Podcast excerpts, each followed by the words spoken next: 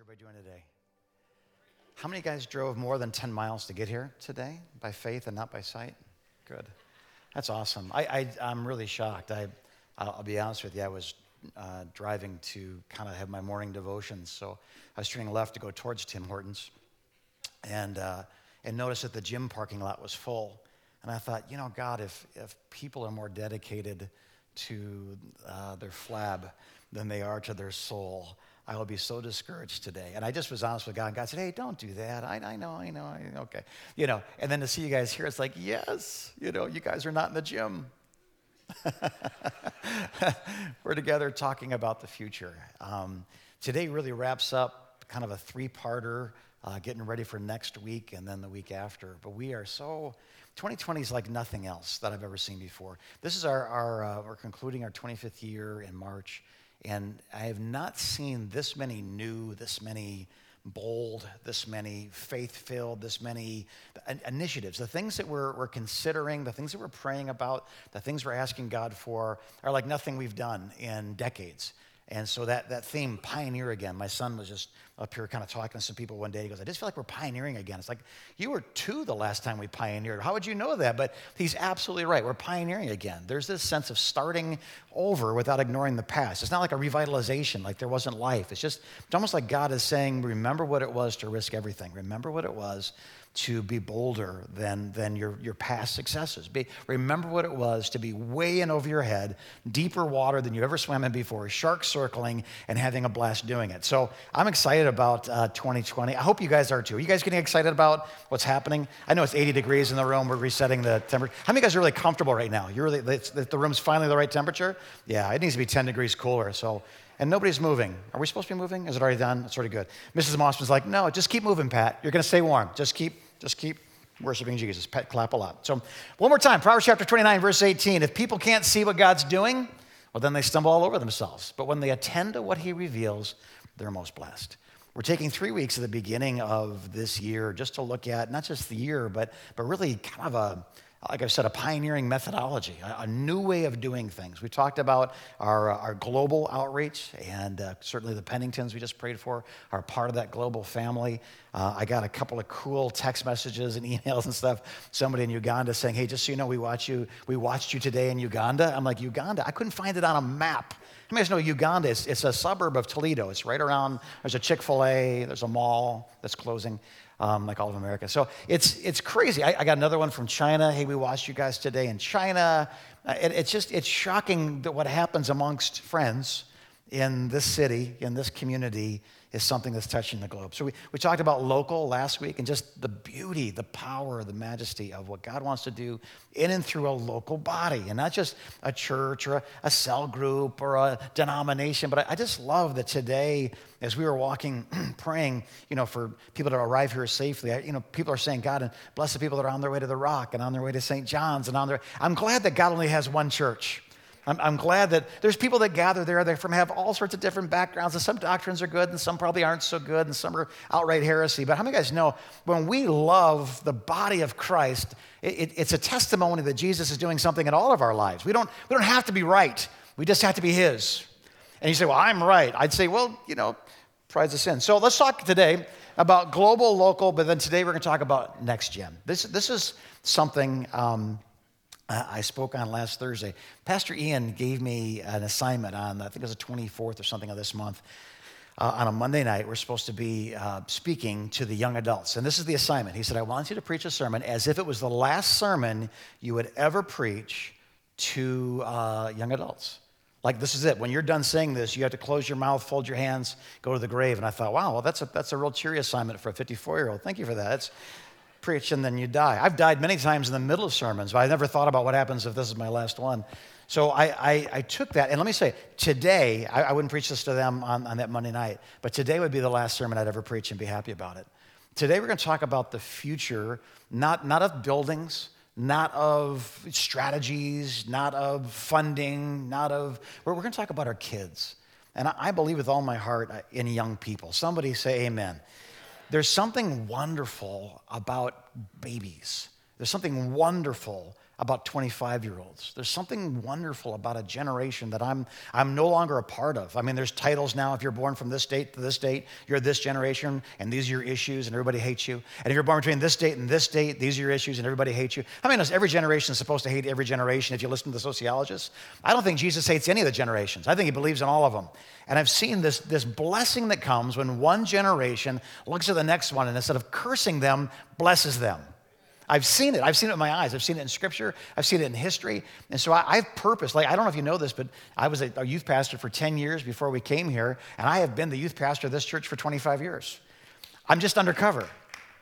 I, I put on an old man suit and the kids call me sir. But I love the youth of this church just like I love the youth of our youth groups 25 years ago. I am the children's pastor of this church. And you say that's not possible. You, they don't like you. But let me, I, I, it's because I'm old and I'm kind of getting crotchety. But I love those kids. I love that we as a church get to look at the generations yet unborn, even, and just say, God, we believe in them. And we want to prepare something so that when they come to this age of accountability, when they're getting their experiences, when they're deciding what they believe, they'll be in a community of faith. Or we can say, I, am going to decide who I am based on what Scripture says, based on what pastor said, based on youth pastor said, based on mom said, dad said, community said, friends, neighbors, uncles, crazy aunts. I, I, want, I want us to have such a tight grip on encouraging this next generation that when some bully on the playground says, You're ugly, they can say, I'm a princess. When someone says you're, you're a loser, they can say, I am more than a conqueror through Christ who loved me. We, we need to teach them who they are. It is on us to lead them into environments and experiences that predicate their faith. We cannot give them our faith. Generations have tried. Let me just say this to you. This is not on my notes, but it's important. We cannot give them our faith. They need their own revelation of who Jesus is. And be very careful because your revelation, with all the rules that come from your relationship with Jesus, can sometimes a revelation can be turned into nothing less than just regulation. I'm not, how many guys remember you couldn't wear shorts unless they were below your knees? You couldn't sit next to a boy unless the Bible fit between you. And if he crossed Matthew, Mark, Luke, and John, she was allowed to give him the axe. Remember that one? The, kids swimming together. Well, that was, that was unholy, and this is unholy, and that music's unholy, those people are unholy, that TV show's unholy. Jesus better not come when you're watching a PG movie because you're not going to heaven. Nah. Right? And I'm not saying that those were wrong. I'm saying people had a revelation of the holiness of God and they lived it. But one generation's revelation is the next generation's regulation. And if we're not careful, we'll try to make kids into legalists on a revelation they've never had. So a church's responsibility is not to regulate, it's, it's to elevate, it's to encourage, it's to, it's to create atmospheres that facilitate experience so that their faith, everybody say their faith, their faith, their experience, it can be solid. I was, I was in, during pre service prayer today, I'm walking around, there's a little guy named Levi. He's about that big, but he's 23 years old. He, he's, a, he's a hipster 16 month old. Uh, Pastor Ian and Megan's little guy, and he's got on his hat He's got on his baggy pants. He's got on his little shoes, and he and everybody's walking in prayer. And they kind of, I mean, I know it takes a village to raise a child, and and this is his village. So as we're walking around the room praying, at 16 months old, he does what he puts his hands in his pockets. He looks down. He starts walking around the room. Now he's not praying, but what is he doing? He's mimicking. He's in an environment that's been created to facilitate an experience that that boy will have someday with his God. I can't find a better picture in my heart to show you today what it is we're supposed to be doing, what we're responsible for. I don't know if you've been around the church long enough to remember when kids shouldn't run in the hallways and kids shouldn't be so loud and kids shouldn't and kids always and that generation. I tell you what, the church that curses the next generation will be a cursed church in the next generation. But the generation that blesses the next generation will be a blessed church in the next generation. So thank you, Mrs. Pat. Are you staying warm?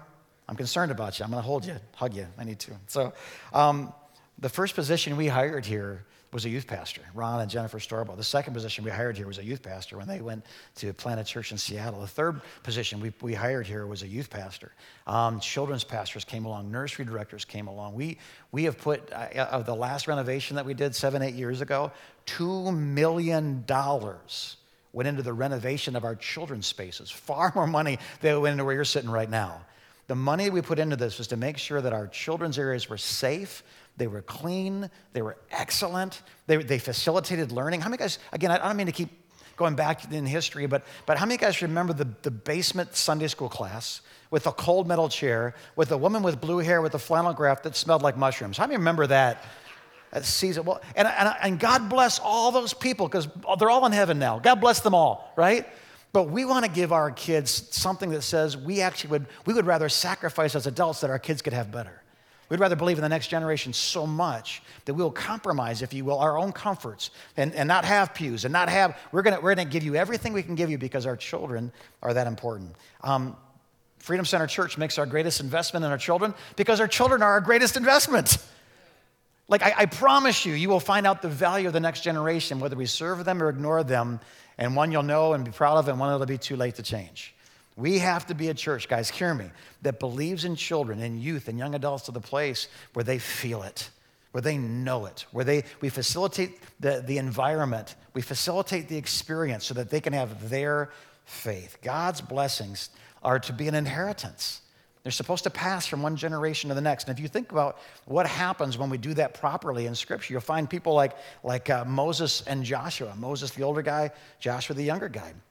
Moses was the seasoned, you know, rusty, crusty prophet, deliverer, whatever. And God says, hey, you're going to take this promised land. But then Moses blew it. His generation wasn't able to complete the task that God gave them. Aren't you glad that Moses had another generation that he'd mentored? Now, so now God says, Joshua, and Joshua goes, oh, crud.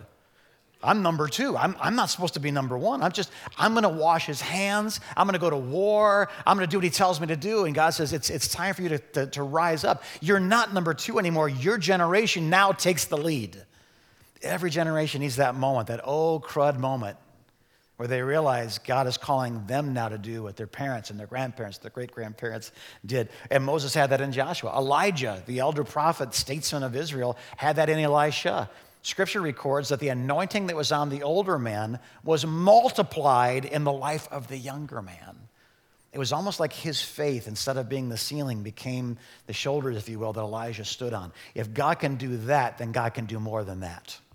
And he asked for something that Elijah didn't dare ask for, but Elisha, sometimes, how many guys understand? Sometimes the younger generation can ask for stuff the older generation, I, forgive me, we just don't have the faith to do it anymore. I, and I'm not saying that wasn't great, or, but sometimes we, we kind of tend to do this with our faith, and then we find that place. We do that with our economy, don't we? We, we find ourselves, hey, we're middle class. Hey, I'm not on, on assistance anymore. Hey, I, I, I got the first mansion over the hilltop in that bright land where we'll never grow old.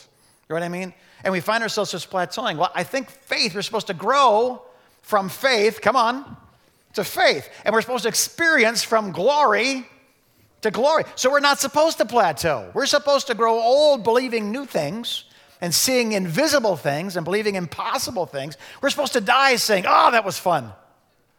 Instead of saying, well, that was it. And a generation that sees our generation living by faith and calling them to greatness will live in greatness. So we see in Elijah and Elisha. What about Paul and everyone?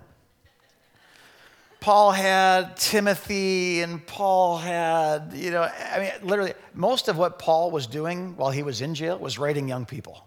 Churches that were led by people. And he said, Listen, Tim, don't, don't let people down you because you're young. We know that Timothy is a younger person. So young, in fact, that when he appointed him an elder, the elders are kind of like, uh, We've known Tim since like he was in the nursery. And now he's our elder. He's taller than he used to be, but we don't know that he's smarter. How many guys know maturity is not about chronology? It's about experience. It's about, it's about revelation. When we're talking about the body of Christ, there is no Holy Spirit Junior. And there's no younger revelation and older revelation. We learn things as we get older, like, like how to get up off the floor by sitting down on the floor next to like chairs and things. But Paul, Paul, I mean, you think about the New Testament books. We've got the Gospel of Mark because he believed in John Mark. We, have got, we've got so many, the, the Philemon and, and uh, 1st and 2nd Timothy. This is all Paul saying to the next generation. It's almost time for me to split. And when I do, I want you to entrust what I've taught you to reliable men. I believe in you. You can do this. Don't let people look down on you because you're young. That being young doesn't disqualify you, Tim. Fan in the flame, the spark that's in you through the laying out of my hands. God hasn't given you a spirit of fear, but power and love and a sound mind. What's he doing? He's saying to the next generation, the best is yet to come. And I believe that the best is yet to come. Let's talk about 2020 and our vision, uh, our 2020 vision, which is just so much fun to say. That's not going to get old. 2021 is going to be our 20 20 vision that we have for 2021, right? So let's talk about this room right here. This is our old auditorium. This was our, our sanctuary in 1986 that became the kids' auditorium we moved in here 15 years ago, or whatever it was. But that's, that's a new and improved. You might notice a couple things that are different about it. We've, it has an airplane theme. You might notice a large fan. That's not to get rid of the smell. Some people have asked. That's not what it is. That's not to get rid of the smell of our children. Um, that there's a, there's a teaching zone on the far end of it, but then look at these little cubbies on the right and on the left. You look at this little drawing over here, you'll see that, that they have different areas that are set up so that the third grade girls can be at what feels like a, a family room or dining room table, and the third grade boys can be as far away as possible from your daughters. All the dads said, Amen. Amen. Yeah, right. And the same thing, we got the first grade and first grade, second grade, second grade, third, all the way through fifth grade. Because what we've learned in the last few years as Pastor Les has been leading the children's department is that the, the big room environment is important. But how many guys know you can get smart in a big room, but you can't get wise? You can get healed in a tent crusade, but you can't get whole. You can get saved in a big room, but you won't get discipled in mass. There's something that happens when we put people in smaller rooms. And so, in this environment, we're learning that as you put kids of the same gender, of the same age group around a table with a single or double caring adult that's there on a regular basis in their lives saying, what, what should we be praying about for each other? All of a sudden, the church goes from something I go to to something I am. What do you guys think about the lesson Pastor Les just taught? And they go, I.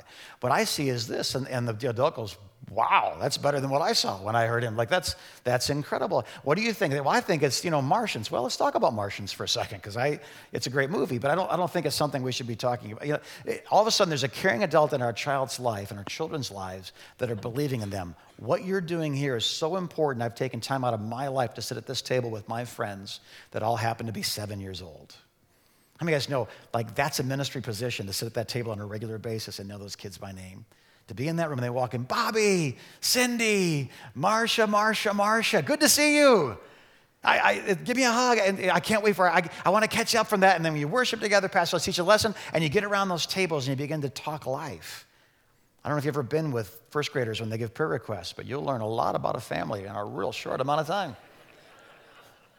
And so we're going to be building this in 2020, facilitating this vision so that our kids are in smaller groups, loved by, by caring adults, taught in the large setting, but then really grinding it down. Let's talk a little bit more about our, our kids. This is Kids Camp. Uh, some of the greatest, and, and I mean like, like book of Acts type stories we get of what God is doing in people's lives, He's doing in children and youth's lives at camp. I'll give you an example. This last year, there was a girl that was on one of our, our teams, and she had been dealing with some self uh, hatred and mutilation issues. She was cutting herself uh, across her chest where people couldn't see it and on her arms. And so at a youth camp, we're, we're trained and we train people if it's 100 bazillion, you know, bazillion degrees out there and, and they're wearing long sleeves or a jacket or a coat, like, like make sure at some point you, you, you check on them because they, they might be hiding something. And sure enough, this girl had scars all up and down both arms where she'd cut herself. She had scars across her chest, which nobody did see, but, but until you'll understand why later in the story that's important. She, they were at a, a place in the service, they were talking about God's healing power and how God can erase your past and how God can heal your inner wounds and your outer wounds and how God can take you know, your, your, your sins. And, and so as they're, as they're coming to this time of just seeking the Lord at the altar. She's worshiping, she's praising God, she's weeping. God, I love you. God, I'm sorry I've done this to the temple of the Holy Spirit, to my body. I, I just, I forgive me. And God forgave her. And she was just so happy. And as she opened her eyes, the sleeve had come up and she looked and she saw no scars. So she unbuttoned her sleeve and looked, and all the scars on her right arm had been completely healed. She unbuttoned her left all the scars on her left arm had been completely healed. She went to one of the youth sponsors, and said, Both my arms are healed, told her what she'd been going through. She goes, I have scars in other places that I can't just, you know, do in front of boys at the altar because they'll, they'll need to stay at the altar the rest of the night and not just for what they're here for. So they went into the ladies' room and she unsnapped or whatever and she showed. And God had not just removed the scars on the inside of that girl, God had healed the scars on her physical body. Incredible stuff people are getting saved. One of the things I love is when I hear, like, from the camp directors and people like that, they say, listen, is Freedom Center coming to week one or week two? We, we want Freedom Center Church. Say, Why is that? Is it because your kids don't just come to play games, they come to work in the altars and to pray with the. We need kids like that to, to be an influence on the other kids. Uh, one of the things I said is, I love that, that at the night, like, you don't have to go home, but you can't stay here. You know, last call for the Holy Ghost. You know what I mean? They ring the bell. We're going to turn off the lights and we go home. The last kids in the altar are our kids. They, they, just, they just soak it up, and God is doing such beautiful things in their lives. Kids camp, same thing. Kids getting filled with the Holy Spirit. Kids getting called into the mission field. I mean, it's just, it's beautiful, crazy, wonderful book of Acts stuff. And so we're going to send as many kids as we can to camp this year. Somebody say amen. And it's not like camp has this. It isn't. It's just, how many of you guys know you kind of get from God what you expect from God? And when you have the testimony of previous years as your expectation, you go there with an expectation. When you go there with your friends that aren't saved, you expect they'll be saved. When you go to your friends that need a blessing, you expect they'll be blessed. Or uh, friends that, that don't know what they're supposed to be when they grow up, there's this chance that they're going to find this moment in their life. And these are for our first graders, this is for our seniors in high school. We've seen it all. So we're going to send as many kids to camp as we can this year. Speaking of camp, we kind of brought camp to us in something called uh, Summer Spectacular, Mega Camp. Uh, you might know it as Vacation Bible School. Uh, again, back to the basement with the metal chairs and all that kind of stuff, and shaving cream and M and M's or whatever. But um, Pastor Les had this idea. We've been building this thing for years. He said, "What if, what if we had like a sports camp instead of like a, a, vacation Bible school? What if we did a sports camp? Because some parents would send their kids to a sports camp that wouldn't send them to a vacation Bible school. 20% of the students of the kids we had in our, in our sports program this last summer had no zero church affiliation. They came because they wanted their kid to learn how to play soccer, because we all know that every kid who plays junior soccer will someday make a living at it get a scholarship. They'll just be sore when they're old. That's what it is. That's what it is, right? So we had basketball and soccer, and for the kids that weren't like, I don't want to be athletic, we did like a Mythbusters thing where they're using solar power and wind power and balloons, chemical reactions where foam's blowing up all over the stage. It was, you know, Brad Dawson's kind of a mad scientist, and, uh, and it, was, it was just a lot of fun. So they, they did that, and we had like 130 adult volunteers and over 300 kids come and be a part of that on the hottest week of the summer. Pastor Carl was standing right over here outside those doors, had some basketball hoops up for the basketball camp. He had fifth grade boys. There's nothing rowdier than fifth grade boys. There's about 21, 23, 25 fifth grade boys. Just split them into three teams. He put up some pylons and said, You're going to dribble right hand, left hand, right hand, all the way down and back again. It's a relay race, and the first team wins a special prize.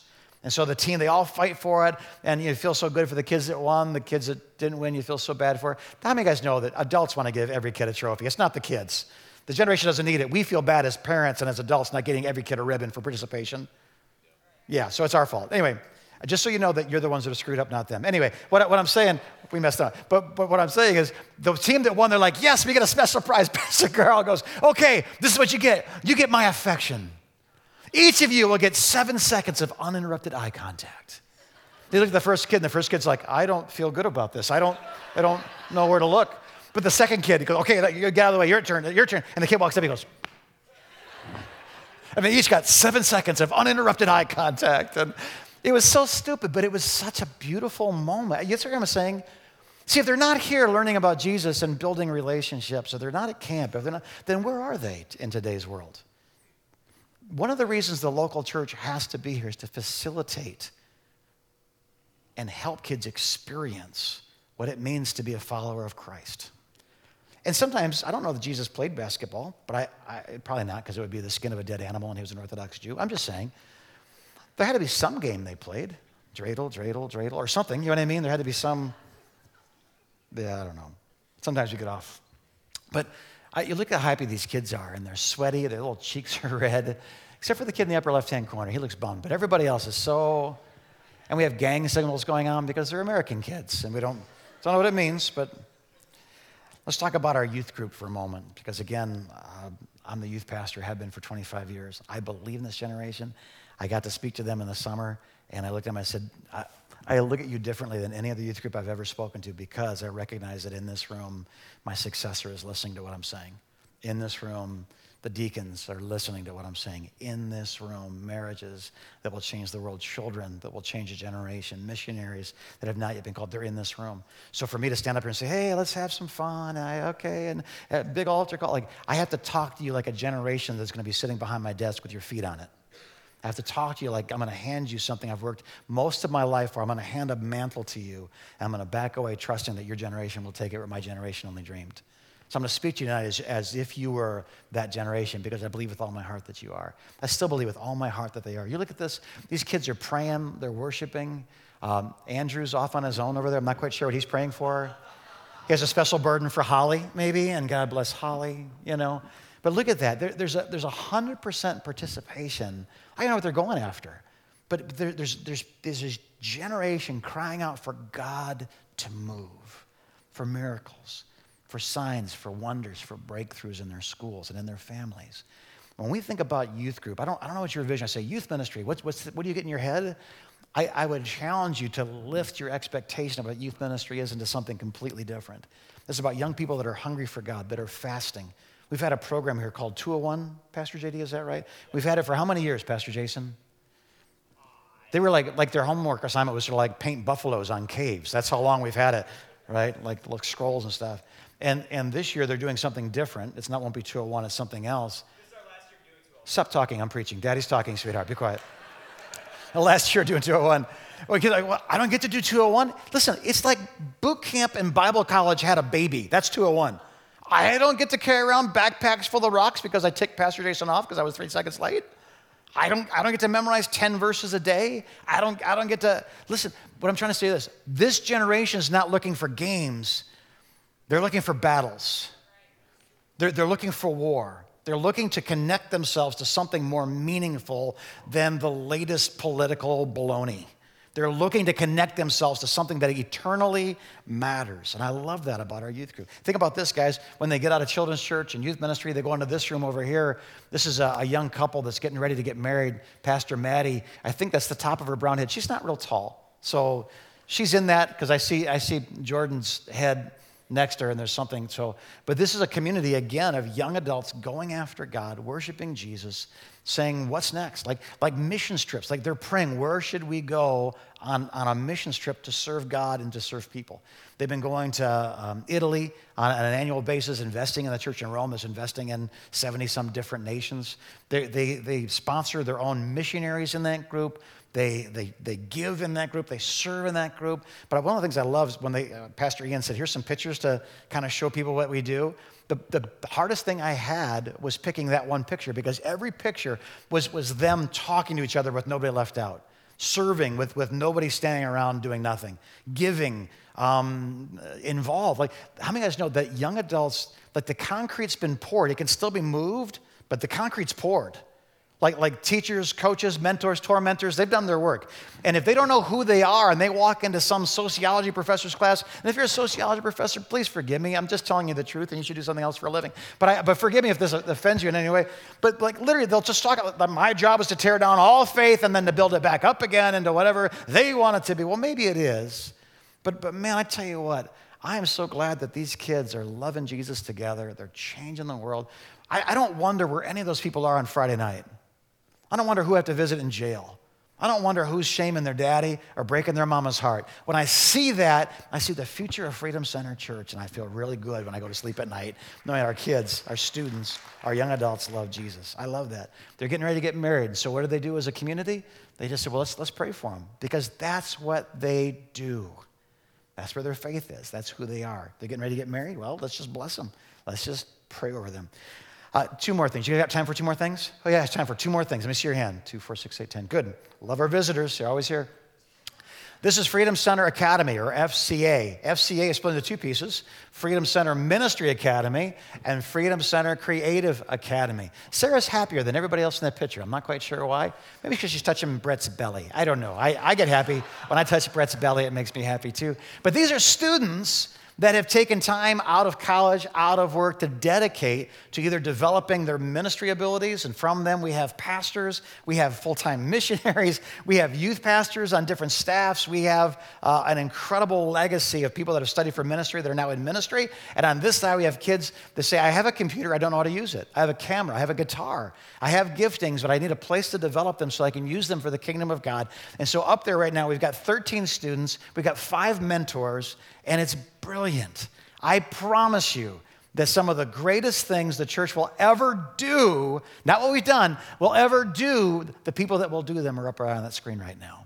The sermons I don't know how to preach, they're going to preach. The songs that have not been written, they're going to write. the technologies that I don't know how to use. And I am not going to try because technology hates me. My Apple TV disconnected last night. You know how long it takes for a guy my age to figure out to plug it back in? Why was this section laughing louder than the rest of the, the room? Old guy. Right? We used to send these kids away. They could get tens of thousands of dollars in debt. And now we keep them here and we train them up debt free and we send them out all over the place. Churches are coming to us saying, I need a youth pastor. Do you know anybody? And the hard part is we love them and we've invested in them. But how many of you guys know if you love something, set it free? If it comes back to you, it's yours. If it doesn't, hunt it down and kill it. Amen. So, last one is this. Um, we're just calling it Make a Difference. Today's a good example of that because in 2020, we realized there's going to be tragedies that we won't see ahead of time. Um, several years ago, just sitting in my house, waking up, drinking coffee, turn on the TV set to find out that a place that I love, Port-au-Prince, Haiti, and the people there, many, many friends, many relationships, and 250,000 of them died since I went to sleep the night before.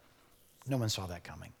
No one could say, you know what, when the earthquake hits in Haiti, and now they're fighting disease and Legionnaire's disease and cholera and contaminated water and recovery efforts. I, we need to be ready to move. We, we didn't have that mindset. And so we had to say, what can we do? How can we help? It took weeks to figure out what we could do and who we could trust. Um, I, I just say this 2020, how many guys know something's going to happen in 2020? We don't know what it is, but we should be prepared for the tragedies of our earth. There's another thing that's going to happen in 2020 that we can't see right now and that's opportunities. There's going to be this, this empty building that someone wants to give to us for free. And if we just had a, someone that was ready to be the youth pastor there, and someone there to speak and lead, and someone there to open the doors and remove the snow and mow the grass, and someone and someone and someone, like we could have planted a church easily in that community, but it, it came on us and said, Do you want it? Do you want it? It needs a roof. It needs $10,000. You got to have this. And we're like, uh, Give us some time. By the time we even had the time to get together to talk about it, it was sold, and it's now a wedding chapel. So we realized that in 2020, there's going to be opportunities and there's going to be tragedies. And so we are, as a team, preparing for both of those. Um, we talk about vision. We want to make sure that there will always be what, what Malachi calls meat, like, like food in the house of God. So that when the hungry would come to the temple during a time of famine, they'd say, it's their meat? when, when someone had a tragedy happen in their life and they couldn't feed their own family, they could come to the Levites and say, We're, we're poor, we're indigent, I'm a, I'm a widow, I'm, I'm young, my, my husband died, and I have nothing, we have no children, what do I do? And the priest would then, there would be meat in the house of God to share. We want to make sure that our church is prepared with meat when tragedies and opportunities come our way in 2020. So we're going to talk more about that in the days to come. And these are just a, a handful of the huge, wonderful, cool things we're doing, talking about the next generation. I don't have time, but I wish we could talk about marriages right now because our marriage ministries and what we want to do there. We already talked about our, our, single parent and single mom ministries. We talked about global. We talked about, but I, I just, as we kind of wrap this up, I want you just to remember this. I don't think we're responsible for everything. Somebody say amen. The, the Great Commission is to go into all the world. How many know that if I said, okay, uh, so you, you're going to go to all the world, let us know how that goes he'd be overwhelmed and feel defeated. But how many you guys know that if you hear the voice of God say, Your part of all the world is feeding a million kids in Haiti? Well, we can dig into that and do our part in going into all the world. Does that make sense? It, planting new churches, we talked about last week, revitalizing, sending out revitalization teams. I call them revite teams until Pastor Carl said that's just the most uncool thing to call them. We have to name them something different. So, yeehaw gangsta teams. I, I don't. Uh, I, I don't know. I'm trying to be Pastor Carl, but it didn't work. The Philadelphia Phillies church planting team. I don't know what it is. The Eagles. Let's call them the Eagles. They're at home watching TV today. But I, I think, I think that uh, somebody got that. Thank you. Our football player. I was like, I don't, I don't. I like birds, but I don't get his jokes. For us to say the whole world is our responsibility, we would leave this room feeling very defeated. So, what we're talking about is not everything. We're talking about the things that we believe with all of our heart are assignments we're accountable to do. It's our homework, it's our father son project, it's our daddy daughter dance. It's Freedom Center's vision for the future and our role in doing what we believe God has called us to believe in, to do what God's called us to do. So, I, I almost I'm almost sad that the time of talking about it now is over with. The only thing that really encourages me is that it's time to stop talking about it because it's time to start doing it. And so here we go 2020. Someone should have a confetti cannon right now, should drop from the sky. We should have a giant crystal ball on Dick Clark. And the young people are like, I don't even know who Dick Clark is. Let me pray for you guys. Father, I, I thank you for the assignment. When you said go into all the world and make disciples, you were talking to 12 fishermen. you were talking to zealots and tax collectors and people who were family that knew each other so well. It must have been hard to believe that when you called them to reach a planet that they thought was flat, that they thought was only the, in Asia, they had no idea what you called them to do. I guess we have a little bit more of an idea than they did. But you gave them a grace to begin something, to take their place, to fulfill their role. You gave each of them an assignment, and Thomas went to India and was executed for his faith. And John was boiled in oil and exiled to the, the island of Patmos. And Peter was crucified upside down in Asia Minor. And, and Paul got his head cut off in Rome. And yeah, I don't, I don't think any of us have a terminal assignment, but no less is it worthy of giving our lives to. Like, I want to live for something. I don't want to die for something. And I know every man in this room, at least the men, I, I don't know how a woman's soul works, but at least the men, that we know this. We're created to do more than sit and behave ourselves. There is a dangerous, faith filled adventure that awaits the souls of every man, every woman, and every child that's a part of this church. So, God, we give it to you. We start by bathing it in prayer. Come on, church, pray with me over these things. Whatever God puts on your heart now, if it's feeding kids or planting churches, if it's marriages, if it's children's ministry, the nursery, whatever it is, Father, in the name of Jesus, we just cry out the things that are on our hearts today. We pray Father, that all these things and more, exceedingly and abundantly above all the things we've asked, all the things we've thought, all the things we talked about in the last few weeks, all the things we've imagined or hoped for, God, we pray that exceedingly and abundantly things. If you taught us anything in 2019, it's that you do exceedingly and abundantly above all we've asked, all we thought, and all we imagined. There's a wave that's moving into this, this next decade, God, that I believe will propel us. Let the wave move us. Let the wave do most of the work, God, but help us to stay balanced and on top of those things. We just move move with your Holy Spirit into these areas for which we've been called. And we dedicate ourselves. We dedicate ourselves. If it's a meal for a kid, we dedicate ourselves. If it's sitting at a table with third grade boys or girls, we dedicate ourselves. Being a part of a group, if it's leading something, if it's serving somewhere, if it's cleaning up something after it's done, God, we dedicate ourselves to be, to be your witnesses in this world. In Jesus' name. Heads are bowed and eyes are closed. About two minutes from now, the service will be dismissed. But I, I never, oh, I just never want to dismiss another service without this moment right here. If you came today to hear about the future of the church, then you're not disappointed because we heard about it. But if you came here today because you just felt that tug on your heart, like I'm, I'm not right with God and I don't know how to get right with God, so I came to a church hoping that someone would say something to me that would make sense. And so far, Jim, I'm, I'm excited about your church, man, but I, I didn't come here for that. I came here to find God, and I haven't yet. In the last 75 seconds of this service, let me just say to you this. I don't think it's any accident that you're here right now. You're watching online. You're watching online a year from now. I don't think it's any accident that we're here together right now.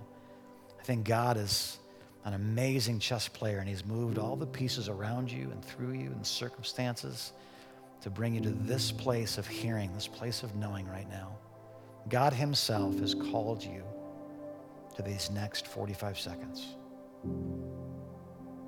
When God looked around at forever, He gazed into eternity and He saw that you weren't there. It was a, a heartbreaking thing. It was a revelation that startled even a holy God. He didn't make you to judge you. He didn't make you to distance you. He made you to know you and to be known by you. It was for fellowship. It was for relationship that you were created. But sin has a way of dividing marriages and dividing friendships and dividing families and partnerships. And certainly sin has a way of dividing your heart from God's heart. And so God, in his great love, sent his son to live, to face every temptation that defeated you, that defeated me, and to defeat it. When he was tempted to lie, he didn't. He told the truth, even though it cost him. When he was tempted to steal, he didn't, even though he was hungry. When he was tempted to lust, he, he looked at every woman as his sister, even as his daughter, many times. With absolute holiness, absolute purity. Every place that we have stumbled and fallen, Jesus succeeded. And then Jesus is crucified as if he were a sacrifice for the sins of all mankind. Because he'd beaten everything that beat us, he's now qualified to take the punishment off of us. Does that make sense? He's able to pay a bill that we ran up that we can't pay. And when Jesus dies on the cross, his final words are, It is finished. The phrase in Aramaic is tetelestai, and what it literally means is paid in full. Everything I did that separated my heart from God's heart has been paid for. And the love of God can now come through Jesus, his son, to my heart. And I can receive mercy. I can receive healing. I can receive deliverance from addiction. I can, I can, everything heaven has. Jesus taught us to pray, everything that's in your kingdom in heaven, let it come to earth. Let your kingdom come and your will be done on earth just like it is in heaven. If you're here today and you know about him, but you don't know him, then the last couple minutes have been all for you and all about you believers in this room have been praying the whole time I've been talking God, wherever He is, wherever she is right now, arrest their heart. Love them so well that they would not deny you and walk out of this room today in the same condition they walked in. It's, it's completely unnecessary. So today, today, heads bowed, eyes closed, you're here and you're like, Jim, I'm not right with God, but I'm going to be. I'm not right with God, but today I, I want to be. Today I receive the mercy of God into my life. If that's you, I'm going to ask you to lift your hand up right now all over this room. Thank you. I love this part. Yes. Yes, yes, yes, yes, yes. Yes. Would you just simply say a prayer with me? If you repeat the syllables that I say, I'm not sure if it does you any good, but if my heart's words echo your heart's words, then I believe that this is important enough to do right now with everybody. So, everybody in this room right now, say this with me. Say this with me Jesus, I was wrong, and I'm sorry. I believe that your love, your life, your death, and your resurrection paid it all. And I receive all of you. And I give to you all of me. Fill me with your Holy Spirit now. Teach me your word. Show me your face. And I'll see you soon. Amen. Would you stand to your feet, please, all over this room? Altar workers are going to be moving forward right now. Say, Jim, I didn't come here for that, and I didn't come here for the next year. I, I came here for was I have a, a different need, a different problem or issue in my life. Like we believe that God answers prayer. We don't believe in the power of prayer. We believe in the power of the one who answers our prayers. That make sense? It's not like positive mental imagery. It's not. We, we just tell God our needs. We let people that, that are not in our circumstances or maybe have been, that have a testimony, have a greater faith than ours to, to just lift up our needs. Many times we've seen beautiful things happen in marriages and in lives and in bodies and in situations and circumstances. So if there's a need yet unmet, you can walk out the door with it or you can bring it to the altar and have some pretty great people pray for you this morning. In the meantime, God bless you. Live long, prosper. Go get your kids. If you're a guest, love to see you back there in the guest room just to hang out, talk a little bit. We had a chance to meet. God bless you for braving Snowmageddon Part 2. And uh, last week and this week, we'll talk to you again.